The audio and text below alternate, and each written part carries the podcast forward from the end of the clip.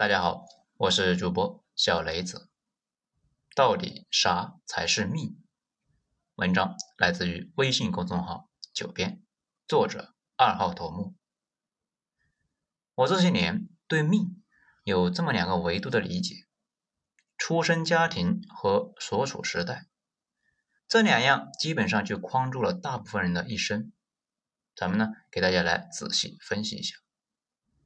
大部分人一辈子都摆脱不了父母给自己的那些影响、情绪、习惯、性格，这些大部分都是很小的时候就形成了。那个时候人呢，主要受父母的影响，还有智商也是从父母那里继承的。如果父母感情和睦，孩子大概率是一个性格温和型的，他这一辈子呢，一般不会因为太冲动来得罪人。如果父母经常吵架，孩子呢，大概率会遗传一部分的暴躁基因。这些东西都会渗透在人的一生中的方方面面。有些人天生呢不卑不亢，不招人烦；有些人稍微有点刺激就发飙。两种人大概率是两条人生道路，后者必须用其他的优点来抵消性格上的缺陷。而且大人对孩子的性格的影响呢，不一定是简单的模仿，这非常复杂。比如有的父母呢太老实懦弱，最终是一事无成。孩子懂事之后就对老实特别的反感，慢慢的就走上了另外一面，觉得所有人都欠他的，干啥缺德事他都呢毫无愧疚。而且父母财力和能力决定了你周围是一群什么样的人，你上什么学校，你能够接触到什么样的知识。毕竟呢，你买不到上海千万的海淀区的房子，你就没法呢跟清北二代一起共同成长。所以说看着教育呢可以帮助你摆脱父母形象，其实呢你接受的教育水平也是他们能力的延伸。美国那边很早就提出过一个逻辑，说是纽约上东区的父母，他们花大价钱聚集在一起，到底是为了什么呢？那边有些小区想买房还得面试，如果太 low 了，那都不让进社区。这个问题在中国也出现了。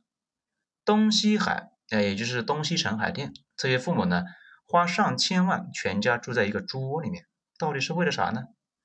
是自立呢？二环？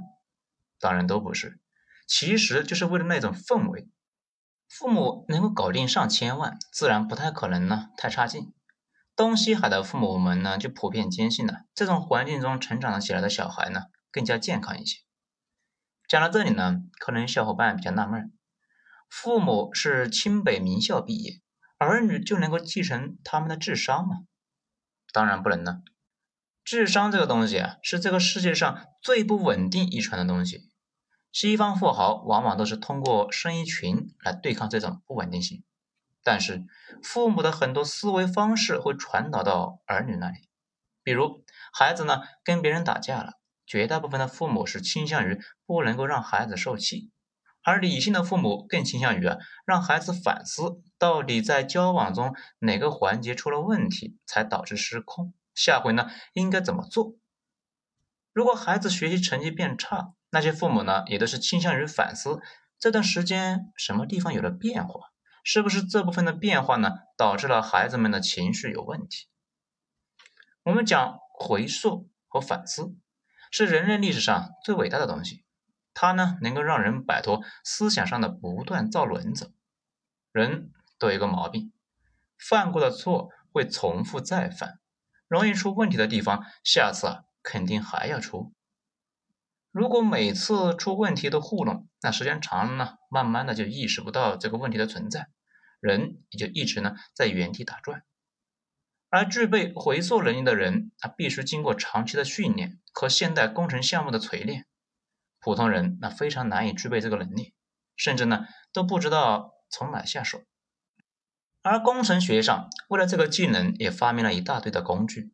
如果父母是学霸，毕业之后在现代企业里边做工程项目相关的工作，这些能力都是融入骨髓的，生活中就潜移默化的就给下一代传递了。现代义务教育呢，多少是弥补了一些这方面的差距，但是没法消除最本质的隔阂。学校可以教给你现代人类取得的重大成就，但是学校提供的是一种平均水平的教育。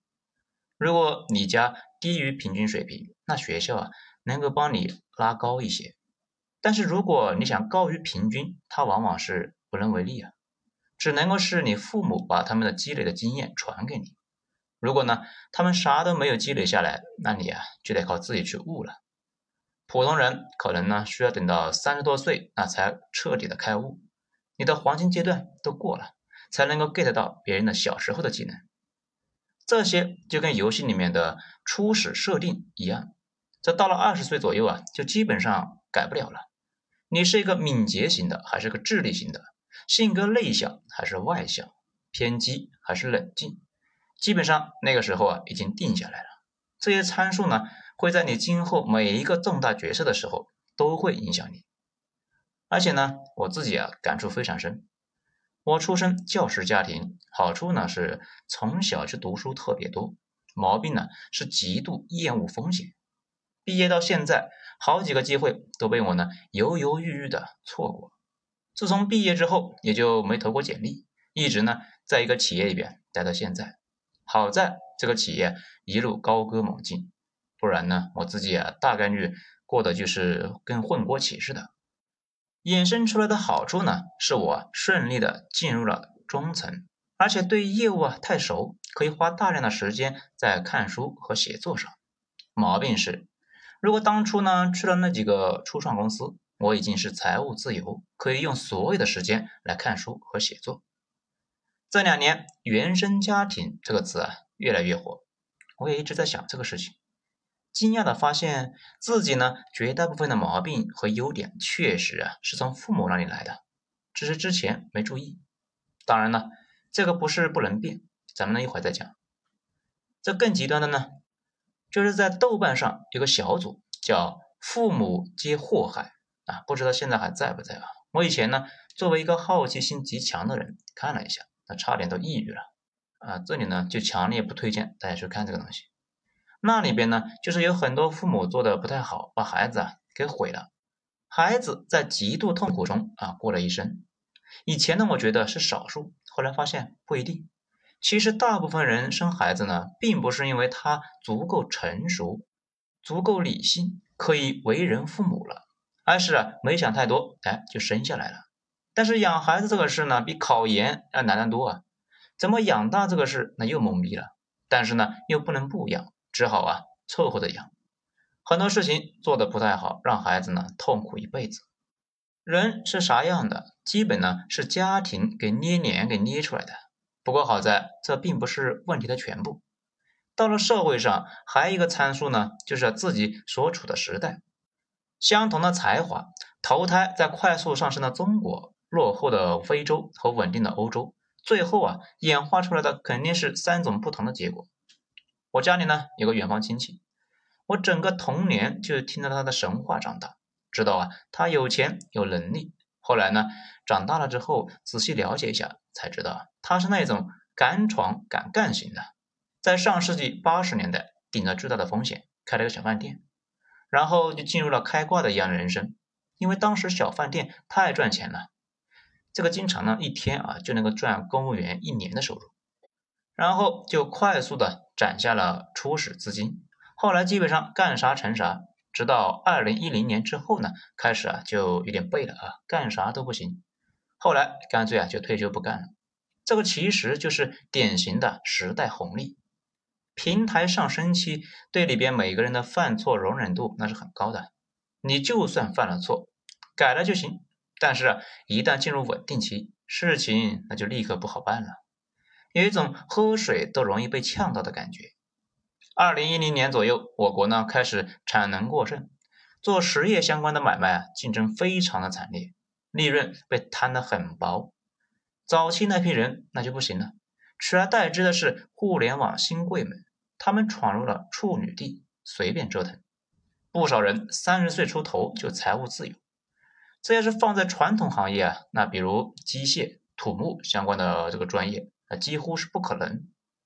也就是说，时代赋予大家差不多的平等的机会，但是出身不同的家庭对机会的承接能力呢，那是完全不一样的，最后演化出来的结果呢，也是完全不同。这个意义上来讲啊，只要知道了一个人出身什么家庭，在哪个国家哪个时代，这两个参数确认下来之后呢，这一辈子大概也就差不多了，或者说大部分人这辈子差不多了。有一小部分人会差得非常大，但是这一类人也不会太多。也正是因为概率低，所以呢大家才会津津乐道。讲到这里呢，可能就有一种浓重的宿命论。从群体的角度来看，确实是，不过从个体来看呢，又不一定。我这些年这一个观察啊，大概呢下面这几条能够帮助人跳出原来的局。这第一点是性格。我自己最痛苦的几年是当项目经理的那几年，大家呢往往就觉得码农们是一个个很单纯很淳朴非常好管的，其实不是，他们的内心世界一个比一个丰富，只是呢不愿意说出来，擅长非暴力不合作，而且他们的眼里啊，其他人都是傻叉，日常鄙视每一个人，再拿到别人的代码呢先骂几句傻逼啊，才开始干活。所以啊，那几年干得并不顺利，后来才知道其他领导也有相同的体会，发现管理这帮人实在是不太爽啊。后来我自己呢向上升了一级，提拔了一个哥们啊做领导，他的技术那是一般的啊，因为进入管理层的技术呢，大部分都是一般，中等偏上那就够了，反正今后呢也不用写代码了。但是呢，他的性格特别好，非常的外向，跟谁那都是笑脸相对，非常诚恳，会来事。在一次座谈的时候呢，他说，他性格本来是内向的，但是后来强迫自己不再回避别人的目光，主动和别人打招呼，并且认真听别人在说啥，并且用最诚恳的态度对待每个人。后来惊讶的发现，以前好像大家都无视自己，现在大家都挺喜欢自己的，然后就进入了一个正反馈的状态。我后来又碰上几次，发现那种原生家庭带出来的孤僻性格，有时候是能改变的，关键是你愿不愿意去做。而大部分人一辈子混得不太好，其实呢也是栽在了太过孤僻的性格。此外，太多人总想玩点啥社交技巧，可是吧又没那个能力，最后呢是画虎不成反类犬。我这一年一个观察，如果你实在不知道怎么做，可以呢选择真诚。长期看来，真诚是成本最低的一种策略，既不用装逼，又不用什么复杂的技巧，还可以呢快速的获得别人的信任。前2年我是大学招聘，所有人都在简历里面写了一个精通这里啊精通那个，其实想想就知道，那些编程语言没个2-3年的实战，很少有人说敢精通的。不过呢大家都这么写也就无所谓了。不过总有人很诚恳的写着只用过某某某某某写了上万行代码，不确定是否精通。这种人肯定会让面试官在眼前一亮。当然了，能不能被录取还在走流程，印象分那肯定是加上去了。人这一辈子呢，自己能力是一回事，但是能往上爬，大部分时候是别人愿意拉你一把。这种拉一把的动机大概排序呢是这样的血缘大于裙带，再大于伯乐。这一决定呢，大部分的时候家族血缘对人呢影响最大，正常人只能够靠伯乐了，而且伯乐呢得没有自家人才会拉一个没有血缘的人，这个时候你肯定呢得是一个性格好的人，最起码不能够是人见人烦，对吧？事实上太多人好不容易爬起来了，最后本性暴露，栽在了目中无人遭人烦这个毛病上面。这除了性格呢，还有一个问题，就是职业。职业发展有2点，一是职业本身，另外一点呢是你自己。职业本身呢说的是这个行业的前景怎么样相同的人在不同的行业里面结果可能完全是不一样的。比如10年前你选择了互联网、土木和机械3种职业呢完全不同的发展路径，到现在呢，大概率啊完全是不同的结果。整体来讲，稳定的一个预期得到稳定的结果。比如你是做了公务员，不确定的一个预期呢，有不确定的一个结果。比如你是做生意，太过平坦的世界里面啊，自然是很安全的，但是也不会有太高的高峰。高峰林立的地方呢，坑也多，这就需要大家自己呢权衡了。之前啊 ，TikTok 上面有个小哥在美国啊，就天天问那些开豪车的人是干啥工作的。基本呢没有确定性高的行业，确定性高的行业呢都是门槛高的离谱的。美国医生和律师比中国的门槛高得多得多，又贵又难。当然呢，最重要的还是人的本身。